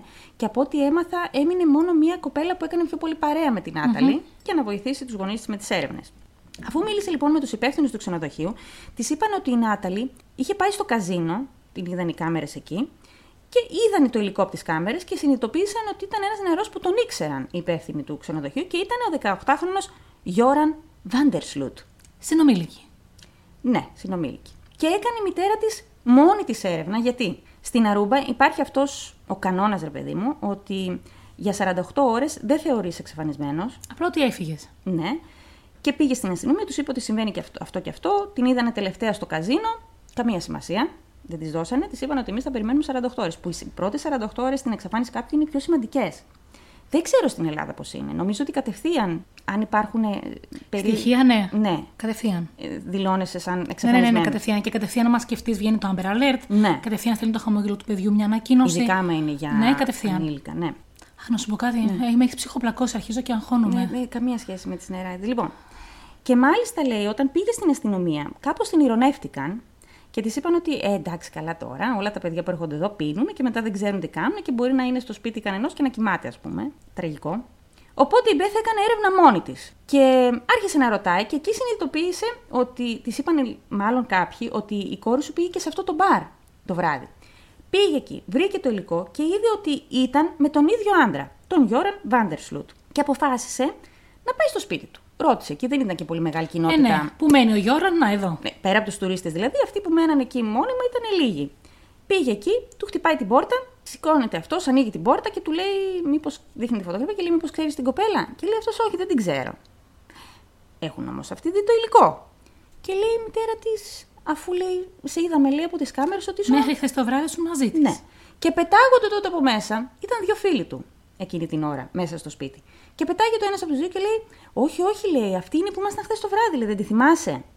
Και αρχίζει αυτός και λέει μια ιστορία ότι είχαν γνωριστεί με την κοπέλα στο καζίνο, είχαν μιλήσει και ότι τον είχε καλέσει, λέει αυτή, να πάει αργότερα στο Κάρλος Εν Τσάρλι, στο μπαρ, για να περάσουν ένα βράδυ μαζί. Μάλιστα, αυτός λέει στην αρχή είπε ότι δεν έχω πολύ όρεξη να πάω, γιατί Κυριακή βράδυ λέει, δεν έχει πολύ κόσμο, το συγκεκριμένο μαγαζί τέλος πάντων, αλλά αποφάσισε τελικά να πάει. Μαζί με αυτόν πήγανε και οι δύο φίλοι που ήταν εκείνη την ώρα στο σπίτι. Που ήταν ο Ντίπακ και ο Σατή Κάλπο. Δύο αδέρφια που ζούσαν στην αρουμπα Ωραία. Είπε... Καθόλου ωραία. Καθόλου ωραία. Ναι, καθόλου Είναι ωραία. όλο λάθος από την αρχή. Είναι όλο λάθος στην αρχή. Ναι. Χόρευαν λοιπόν, είπαν και έπιναν όλο το βράδυ, αλλά σύμφωνα με μάρτυρες, στις 12 η ώρα που έφυγαν από το μαγαζί, η Νάταλη ήταν πάρα πολύ μεθυσμένη. Δηλαδή με το ζόρι περπατούσε. Που μπορεί να μην ήταν ακριβώς μεθυσμένη. Μπορεί να Ναι, συνέβαιναν- φαντάζομαι κι εγώ. Ναι. Τέλος πάντων, και εκεί αρχίζουν να μπερδεύονται οι μαρτυρίες των νεαρών. Αρχικά είπαν Στη μαμά της ή στην, ασ- στη μαμά Αρχικά της ή στη στην μαμά. αστυνομία; Αρχικά στη μαμά. Αρχικά είπαν ότι τα δύο αδέρφια πήραν το αυτοκίνητό τους και τον Γιώραν για να μεταφέρουν την κοπέλα στο ξενοδοχείο. Γιατί αυτή δεν ήταν σε θέση να πάει μόνη της. Και ότι πήγαν εκεί, μπροστά καθόταν τα δύο αδέρφια, ο Ντίπακ και ο Σατή, και στο πίσω κάθισμα λέει καθόταν ο Γιώραν μαζί με την κοπέλα. Στην αρχή λοιπόν είπαν στη μητέρα ότι την πήγαν στο ξενοδοχείο και ότι την άφησαν εκεί και ότι την άφησαν στην είσοδο του ξενοδοχείου και ότι την παρέλαβε ένας security, ας πούμε, και τη βοήθησε να πάει μέσα. Μέχρι εδώ είναι όλο λάθος. Έχεις δίκιο. Βλέπω τον θυμό στο βλέμμα σου. Αλλά Σε αυτό το επεισόδιο, Ναι. αν ακούτε θορύβους από εδώ και μετά, είναι ή τα δάχτυλά μου που χτυπάω στο γραφείο, ή μπορεί το πόδι μου που το κουνάω ρυθμικά. Κανέβρετσι. Μετά όμως άλλαξαν πάλι την ιστορία. Γιατί; Συνειδητοποίησαν ότι δεν θα υπάρχει υλικό από τι κάμερες του ξενοδοχείου. Ε, φυσικά. Ναι. Και άρχισαν να τα αλλάζουν και να λένε ότι τελικά μάλλον και εμείς είχαμε πιει και δεν θυμόμαστε πάρα πολλά πράγματα. Και ότι αφήσαμε την κοπέλα σε μια παραλία. Φαντάσου ότι από το, από το μπαρ που ήταν μέχρι το ξενοδοχείο ήταν μια απόσταση περίπου στα 6 χιλιόμετρα. Ότι την αφήσαμε κάπου στη μέση της διαδρομής, σε μια παραλία που έχει έναν φάρο, γιατί λέει ήθελε να δει τους καρχαρίες. Που πόσο λογική μπορεί να έχει να θέλει να δει τους καρχαρίες σε μια παραλία στις 12 η ώρα το βράδυ, που δεν έχει τίποτα από αυτά λογική. Από εκεί τη ρίξανε να δεις. Είσαι πάρα πολύ κοντά σε αυτό που πιστεύω κι εγώ. Μετά είπαν, πάλι άλλαξαν την ιστορία, και είπαν ότι τελικά δεν θυμόμαστε να έγινε ακριβώς έτσι, επειδή λέει η κοπέλα, η Νάταλη, φιλιόταν με τον Γιώραν Γιώραν. ε, και αποφασίσαμε λέει, ότι μάλλον θέλουν να μείνουν λίγο μόνοι τους Φύγαμε εμείς, έμεινε αυτός με την κοπέλα. στην παραλία. Με τους καρχαρίες. Ναι. Ωραία. Αφού περάσαν λοιπόν οι 48 ώρες που είχε πει η αστυνομία της Αρούμπα, ε, ότι έπρεπε να περιμένουν, επιτέλους άρχισαν να ψάχνουν την κοπέλα. Καταλαβαίνεις ότι έχουν χάσει ήδη πάρα πολύ πολύτιμο χρόνο. Οι άνθρωποι λέει, που έψαχναν για την κοπέλα ήταν εκατοντάδες και μάλιστα λέει ότι η κυβέρνηση της Αρούμπα είχε δώσει ρεπό, ήταν Δευτέρα πλέον, όχι Τρίτη νομίζω, σε πάρα πολλούς δημοσίους υπαλλήλους για να πάρουν μέρος στις έρευνες. Μπράβο στην κυβέρνηση. Μπράβο. Σαρούμπα. Μέχρι εδώ, μπράβο. Θέλω να σκεφτείς λιγάκι πόσο σημαντικό ήταν αυτό, αυτή η έρευνα. Γιατί η Αρούμπα λέει στην ουσία ζει από τον τουρισμό. Και 80% των τουριστών είναι από τις ΗΠΑ και κυρίως σχολεία που πηγαίνουν εκεί εκδρομές. Φαντάσου, ρε παιδί μου, πώς ήταν η Ρόδος τότε; Τι θα χάνανε να σταματούσαν να πηγαίνουν τα σχολεία Μιλάμε εκεί για από ένα τέτοιο έγκλημα; Εκατομμύρια, έτσι. Στην έρευνα λοιπόν λέει, πήραν μέρος ελικόπτερα και σκυλιά της αστυνομίας, έψαξαν με θερμικές κάμερες, έψαξαν την παραλία, αυτά τα 5-6 χιλιόμετρα της παραλίας και δεν βρήκαν φυσικά τίποτα. Το θέμα άρχισε να παίρνει τεράστια δημοσιότητα στα μέσα μαζικής ενημέρωσης, ειδικά της Αμερικής, που μιλούσαν για μια 18χρονη αθώα κοπέλα που εξαφανίστηκε στην Αρούμπα κάτω από περίεργες συνθήκες. Η μητέρα της Νάταλη έδωσε πάρα πολλές συνεντεύξεις, ήταν εξοργισμένη και σε όλες έλεγε ακριβώς το ίδιο. Ότι ήταν σίγουρη ότι ο Γιώραν και τα δύο αδέρφια Κάλπο ξέραν παραπάνω πράγματα, ότι ήταν οι Ε, τελευταίοι φυσικά. που την είδαν Φυσικά. και ότι πρέπει να μιλήσουν. Και φαντάσου πόσο σημαντική υπόθεση ήταν αυτή που αναγκάστηκε να κάνει δηλώσεις ακόμα και εκπρόσωπος της Αμερικανικής κυβέρνησης. Και ζήτησαν από την αστυνομία της Αρούμπα να συλλάβουν τα αδέρφια Κάλπο και τον ε, Γιώραν Βάντερσλουτ. Και έτσι λοιπόν στις 9 Ιουνίου του 2005, 10 ολόκληρες μέρες μετά την εξαφάνιση της κοπέλας, τους Τους συλλάβαν. συνέλαβαν. Εκεί τι έκαναν, στην κατάθεσή Είπαν τους, κάτι άλλο. Είπαν κάτι άλλο. Και είπαν λοιπόν ότι πήγαν το Γιώραν και την Νάταλη στην παραλία. Ωραία. Τους με το φάρο. άφησαν εκεί. Ωραία. Και μετά. Πήγαν επέ- και πήραν τον Γιώραν.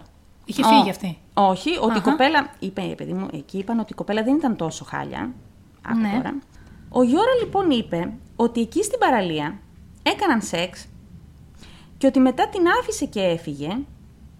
Και όταν το ρώτησαν οι αστυνομικοί. Γιατί την άφησες; Γιατί την άφησες μόνη της κοπέλα εκεί και είπε: ε, Το ξέρω, ήταν βλακεία. Αυτή ήταν η απάντησή του. Το ξέρω, ήταν βλακεία. Αλλά είπε ότι και αυτός ήταν πάρα πολύ μεθυσμένος και ότι δεν σκεφτόταν πάρα πολύ καθαρά. Τα δύο αδέρφια Κάλπο αφέθησαν ελεύθερα, καθώς δεν υπήρχαν στοιχεία για να τους κρατήσουν παραπάνω. Οι έρευνες συνεχίστηκαν και υπήρχαν όχι απλά εκατοντάδες, αλλά χιλιάδες μαρτυρίες και τηλεφωνήματα από κατοίκους της περιοχής που είπαν ότι είδαν μια κοπέλα που τη έμοιαζε, ότι άκουσαν φωνές στη συγκεκριμένη παραλία. Βγήκαν μετά, αυτό θέλω να το κρατήσεις στη μνήμη σου. Βγήκαν κάποιοι ψαράδες από τη συγκεκριμένη παραλία και είπαν ότι είδαν δύο άντρες να παίρνουν μια βάρκα και να βγαίνουν στα νυχτά. Και είχαν λέει την εντύπωση ότι κάτι έριξαν στη θάλασσα. Δεν ακούγεται καθόλου ωραίο αυτό. Συνεχίζω. Ένας άλλος κύριος λέει βρήκε μια ταινία τύπου duct tape. Την ταινία την Κολλητική. ναι, ε, που είχε πάνω ξανθιές τρίχες. Το πήγαν στην αστυνομία, κάναν ανάλυση και τελικά δεν ήταν της της Νάταλη. Ένας άλλος είπε ότι βρήκε το πτώμα της σταμένο σε μια ε, ερημική κοντινή περιοχή. Ήταν σίγουρο ότι ήταν αυτινής, αλλά τελικά ήταν μιας άλλης. Την έψαχνε κανείς την άλλη; Δεν ξέρω. Ήταν Ωραία. μια αγνοούμενη, λέει, αλλά από την Αρούμπα η κοπέλα.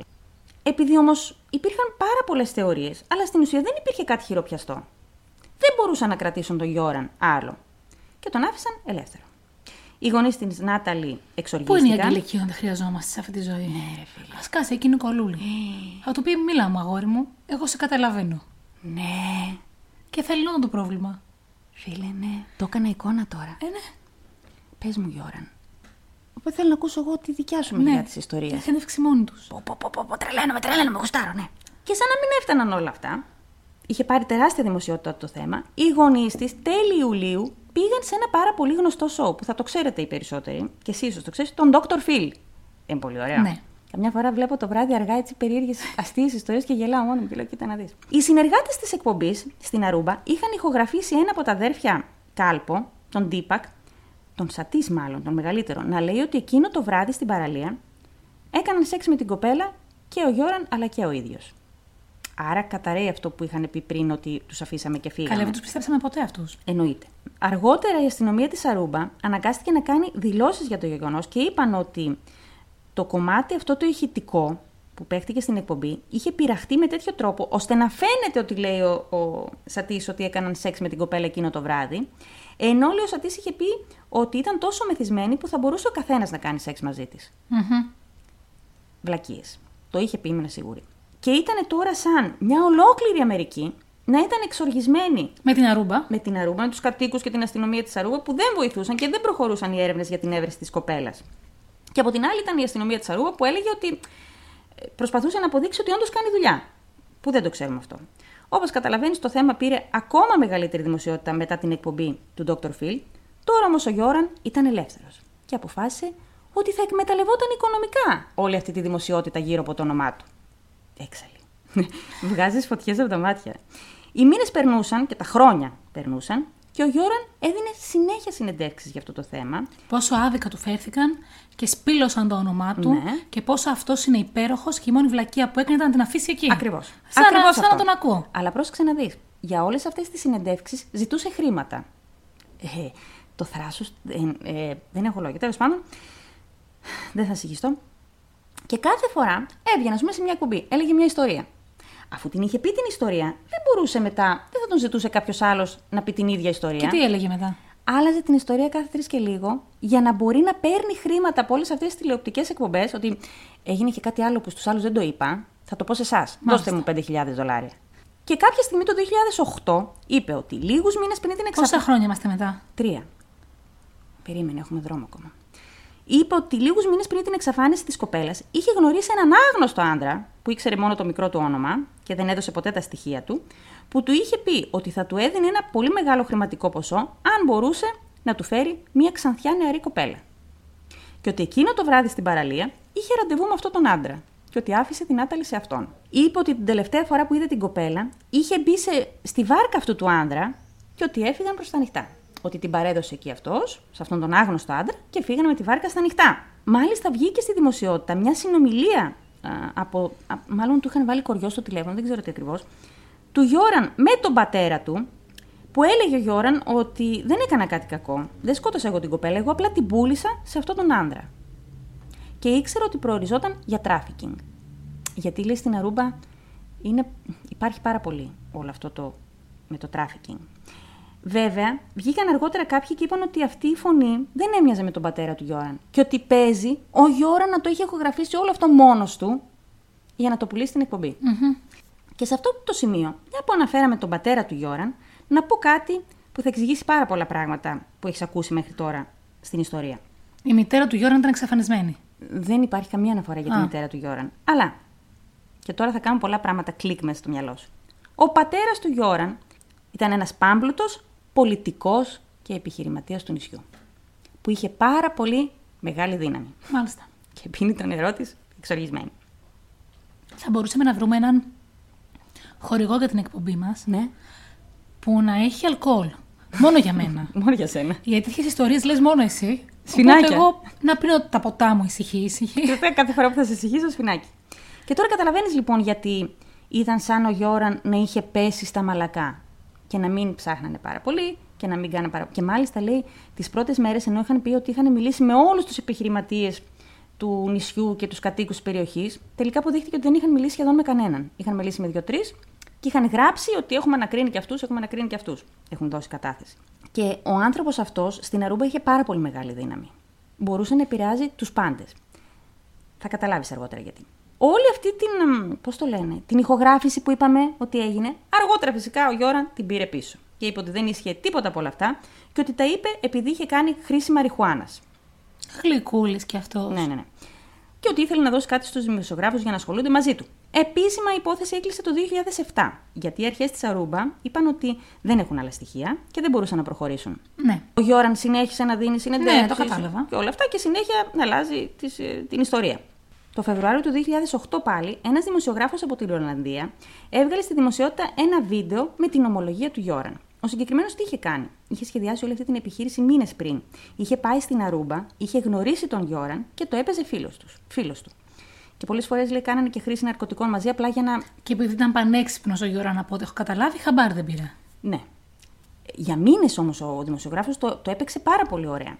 Και είχε βάλει κάμερες στο αυτοκίνητό του και μία μέρα, ενώ είναι οι δυο του στο αυτοκίνητο, λέει ο Γιώραν τα εξής: Ότι εκείνο το βράδυ που είχε γνωρίσει την κοπέλα στο καζίνο, αυτή επέμενε να πάει στο Κάρλος Ετσάρλι το βράδυ να πάνε και του είχε πει ότι θέλω να κάνουμε και σεξ το βράδυ.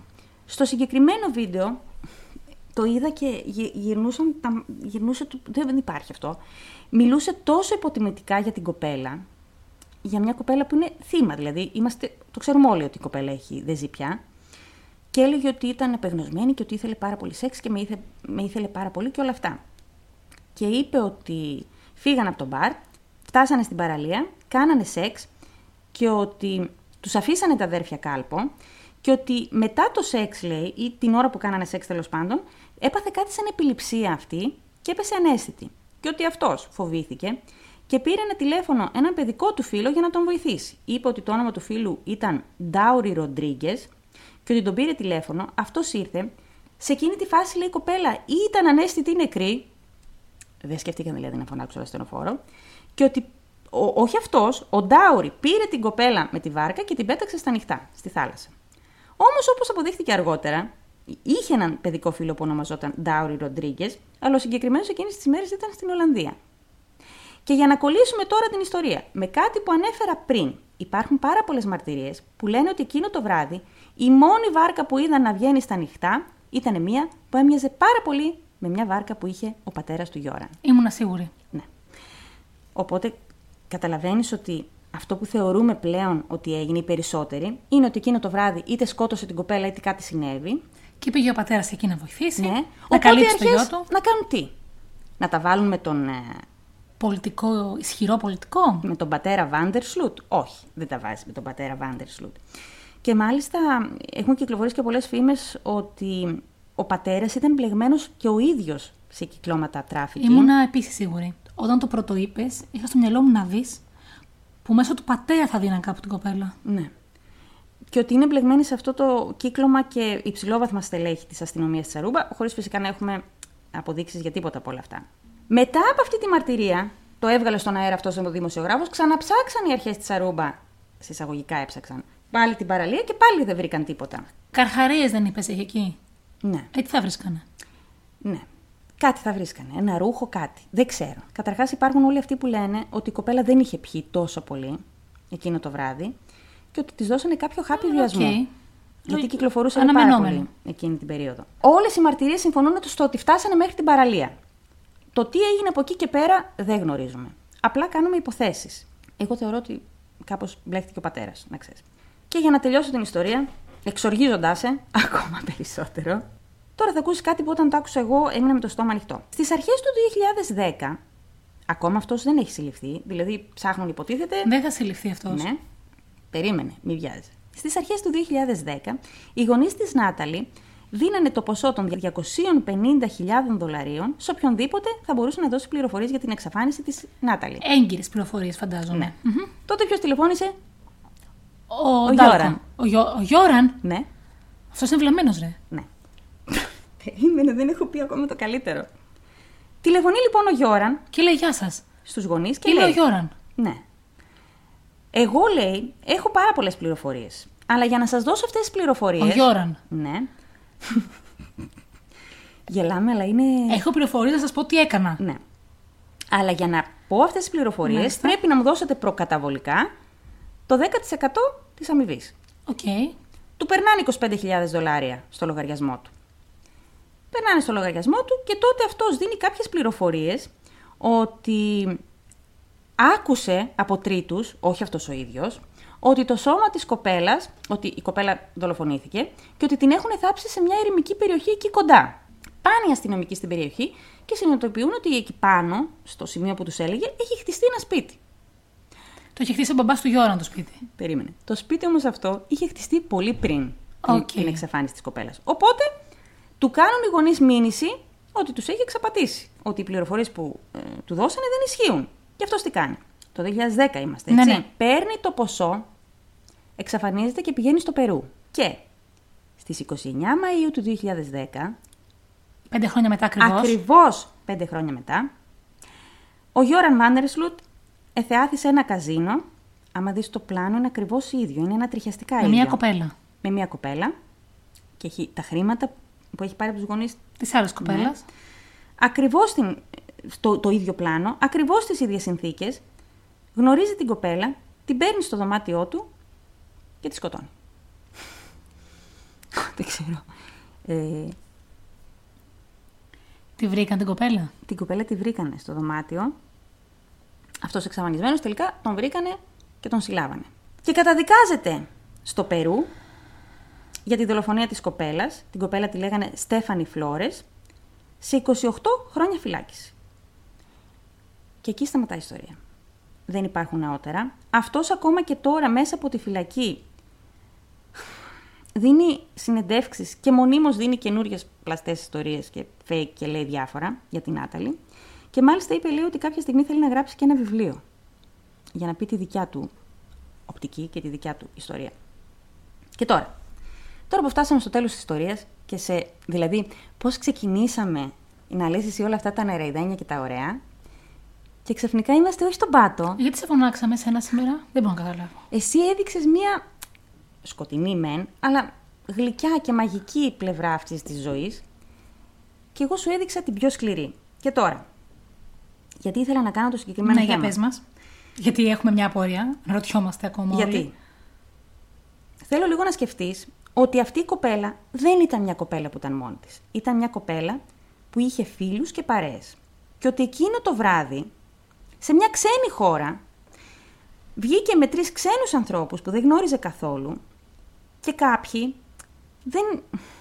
Τώρα δεν θέλω να κατηγορήσω κανέναν έμεσα, αλλά παιδιά, και επειδή, όπως έχω ξαναπεί, το 70% των ακροατών μας είναι γυναίκες, που δεν έχει καμία σημασία. Γιατί τα ίδια θα πω και στο 30% των ακροατών μας που είναι άντρες. Καταρχάς, όταν είστε διακοπές μην πηγαίνετε κάπου μόνοι σας. Μόνοι σας. Με ανθρώπους που δεν γνωρίζετε καθόλου. Δεύτερον, είστε σε μια παρέα και σου λέει μια κοπέλα, ένα αγόρι, ότι εγώ το βράδυ θα πάω με αυτούς. Μην τους αφήνετε μόνους τους. Όχι, δεν θα κάνουμε ηθικό δίδαγμα σε αυτό. το Δεν είναι podcast. ηθικό δίδαγμα. Γιατί δεν πρέπει να πούμε απλά στα παιδιά μας; Δεν είναι ηθικό. Ε, μην κλαις τώρα. Δεν έχεις ωραία ιστορία. Η ιστορία σου είναι μια βλακεία. να το ξαναγυρίσουμε, πες την άλλη του Χρυσγερόπλαιο. Να πω την, την Amy Bradley. ναι, την προτιμώ. Την ήξερα κιόλας. Δεν ήθελα να σε ταράξω τόσο πολύ. Κάναμε ένα διάλειμμα πέντε λεπτά γιατί η ξαδέρφη πλάνταξε στο κλάμα. Και νομίζω ότι είναι η πρώτη φορά σε 34 podcast που κλαίει τόσο πολύ. Ε, γιατί, εντάξει, εγώ έχω κορίτσια. Η ξαδέρφη έχει αγόρια. Τα ίδια λέμε και εγώ στα κορίτσια μου και η ξαδέρφη στο αγόρι της. Να προσέχετε. Όχι μόνο εσάς, όχι την κοπέλα επειδή είναι κοπέλα, όχι το αγόρι επειδή είναι αγόρι. Να προσέχετε τους φίλους σας και να προσέχετε και οι ίδιοι. Μην εμπιστεύεστε ανθρώπους που δεν γνωρίζετε. Να προσέχετε που πηγαίνετε, να έχετε πάντα έναν φίλο μαζί σας. Και αν δείτε κάτι Εγώ μόνο θα κουνάω το κεφάλι μου. για γιατί λίγο. ακόμα, ακόμα έχει μου τσουρωθεί το μακιγιάζ. Παιδιά, νομίζω στη 34 επεισόδιο πρώτη φορά κλαίω τόσο πολύ. Μαρία, έτσι δεν έχεις κλάψει ούτε για μένα. Όταν πήγα στο νοσοκομείο. Έλεος δηλαδή. Ε, και γι' αυτό ήθελα να κάνω αυτό το θέμα. Γιατί, Γιατί πήγα να φταίνε- πω ότι θα έπρεπε απλά να μάθουμε στα παιδιά μας, Ναι. όχι απλά να προσέχουν ο ένας τον άλλον, ότι δεν πειράζουμε κανέναν ποτέ. Και δεν αφήνουμε όμως κανέναν μόνο του. Και δεν πειράζουμε κανέναν. Ναι. Αν μάθουμε στα παιδιά μας ότι δεν πειράζουμε κανέναν, δεν θα έχει σημασία ποτέ αν ένας είναι μόνος του. Ναι. Γιατί σου έχουν μάθει και σένα, όπως μου έχουν μάθει και εμένα, ε, να μην γυρίζω μόνη μου, να παίρνω τηλέφωνο αν είμαι κάπου μόνη μου και να μιλάμε μέχρι να φτάσω σε ένα μέρος με φως Ναι. και όλα σχετικά. Αν όμως μάθουμε στα παιδιά μας ότι δεν πειράζουμε κανέναν και ότι δεν έχουμε δύναμη απέναντι και πάνω στον άλλον, δεν θα χρειάζεται Ωραία. να προσέχει κανείς. Εμείς θα το μάθουμε στα παιδιά μας. Και οι περισσότεροι από αυτούς που μας ακούνε, είμαι σίγουρη. Δεν είναι όμως όλα τα παιδιά έτσι μεγαλωμένα. Γι' αυτό λοιπόν σας ευχαριστούμε πάρα πολύ που μας ακούσατε. Και πρέπει να τους προειδοποιήσουμε και να τους μιλήσουμε και για τους γονεί. Και όχι μόνο για τα παιδιά. Και εμείς, και εμείς δεν κάνουμε βλακίες. ναι, φυσικά. Δεν έχει τύχει, ας πούμε. Εγώ έχω πάει για διακοπές μόνη μου. Εγώ έχω περπατήσει και σε δρόμους σε ξένη χώρα μόνη μου 11 ώρα το βράδυ. Βλακεία. Δεν ήταν βλακεία. Και εμείς οι ίδιοι που ξέρεις, είμαστε μεγάλοι σε εισαγωγικά και γνωρίζουμε τους κινδύνους. Και εμείς τα κάνουμε. Ναι, γιατί είναι άνθρωποι σαν εμένα που αποφασίζουμε να σκεφτούμε ότι σε αυτή τη ζωή είναι λίγο πιο όμορφος ο κόσμος από αυτό που πραγματικά είναι. Είναι. Έχω πει σε μια συνέντευξη ραδιοφωνική που είχα δώσει ότι θεωρώ ότι αυτός ο κόσμος θα γίνει πιο όμορφος και θα είναι πιο όμορφος γιατί σε αυτόν μεγαλώνουν τα παιδιά μας. Αν το σκεφτώ διαφορετικά είναι πάρα πολύ ανέτιο όλο αυτό. Οπότε προτιμώ αυτή την εκδοχή. Και κάπως έτσι. Θα τελειώσουμε Αυτή τα τη podcast σεζόν. αυτή τη σεζόν και θα γυρίσουμε στη δική μου ιστορία που Ξαδέρφη, εγώ είναι μουτζουρωμένη, παιδιά. Σαν το πάντα. Έχει θα, πάντα θα eyes. σου λουποθώ ρε. Ε, θα σας χαιρετήσουμε και εγώ και η πριγκίπισσά μου, Ναι. τους, Κουγαν, τους Καγουάντα, Τους Κεγουάντα. Τους Καγάντα, τους Καγουάντα. Ναι. Ελπίζουμε να σας κρατήσαμε καλή παρέα όλη τη χρονιά. Ναι. Κάναμε ό,τι καλύτερο μπορούσαμε. Ναι. Κάναμε. Και το ευχαριστηθήκαμε πάρα πολύ. Stay tuned, γιατί θα κάνουμε δύο-τρία έτσι όμορφα πραγματάκια μέσα ναι, στο καλοκαίρι. θα κάνουμε. Τώρα νιώθω πολύ άσχημα όμως του έκανα να κλαις και κλείνουμε έτσι αυτό το podcast. Δεν πειράζει. Μην ξεχάσετε να μπείτε να ψηφίσετε. Να μπείτε, τώρα που ακούσατε και τις δύο ιστορίες, να μπείτε να ψηφίσετε τις ξαδέρφη, γιατί εμένα δεν ακούγεται, ρε φίλε. Είναι, είναι, είναι σκληρή. Έχεις δίκιο. Όχι, ψηφίστε την ξαδέρφη. Δεν θα βάλω καν. Θα πω, αυτή η νικήτρια αυτού του podcast είναι η ξαδέρφη. Να μας ακούτε και στο Spotify, να μας ακούτε και στο YouTube, Ναι. να μας στέλνετε μηνύματα στο Instagram, Δεξαδέρφες Podcast. Α, και θα σας ανακοινώσουμε και ποια είναι η νικήτρια αυτή τη σεζόν. Όχι ότι έχει σημασία, χεστήκαμε και οι δύο. Αλλά δεν το κάνουμε τζαμπακιάδικα, παιδιά. Ναι, ναι, ναι. ναι. Σας ευχαριστούμε για όλα. Ναι. Σας ευχαριστούμε για όλη τη χρονιά. Σας ευχαριστούμε που μας δίνετε δύναμη. Σας ευχαριστούμε που κάνετε τις ξαδέρφες πολύ πολύ ενωμένες. Και σας ευχαριστούμε και για τις κριτικές που αφήνετε και για τα αστεράκια που αφήνετε. Φυσικά. Και στο Podbean και στο, εμ, και στο Spotify και στο YouTube. Που παιδιά έχουμε μεγάλη απήχηση στο YouTube. Ναι. Πάμε πάρα πολύ καλά. Ναι! Ναι. Είμαστε εδώ να μας στέλνουν το καλοκαίρι φωτογραφίες. Αν πάτε σε περίεργα μέρη, με περίεργη ενέργεια. Να μην πάνε σε περίεργα μέρη. Με περίεργη ενέργεια. Ναι, ναι, ναι. Δικά μου μέρη, σαν τα νησάκια μου, όχι δικά σου μέρη. Ναι, ναι, ναι. Αν πάτε, στείλτε μας φωτογραφίες, πείτε μας ιστορίες. Ναι. Ήδη έχω ένα μέρος στο μυαλό μου που θέλω να πάμε ξανά, που μας έστειλε μια κοπέλα ιστορίες από εκείνο το μέρος που είναι... Αλήθεια. Ναι, ναι, ναι. Θα το πεις σε ποιο μέρος; Όχι, Α, εντάξει. όχι τώρα. Α, εντάξει. Ωραία. Και να ξέρετε ότι το Σεπτέμβριο θα επιστρέψουμε. Έχω πάρα πολύ όρεξη για το Σεπτέμβριο. Να κάνουμε πάρα πολλά πράγματα και διαφορετικά πράγματα. Το Σεπτέμβριο θα την αφήνω να μιλάει καθόλου. Τώρα που το σκέφτομαι από την αρχή της σεζόν. Όχι, ξαδέρφη, όχι. Γιατί σε αυτό είμαστε μαζί. Ε, να τα λέμε και αυτά. Σε Και ό,τι όλα είμαστε κάνουμε, μαζί. Και ό,τι κάνουμε, το κάνουμε μαζί. Θα τα φάμε όλα, και τα καλά και τα κακά. Έτσι δεν είναι; Σας ευχαριστούμε. Ευχαριστούμε πάρα πολύ. Σας αγαπάμε πάρα πολύ. Να περάσετε ένα τέλειο καλοκαίρι Μέχρι την επόμενη φορά. μέχρι το Σεπτέμβριο. Γεια σας. Γεια σας.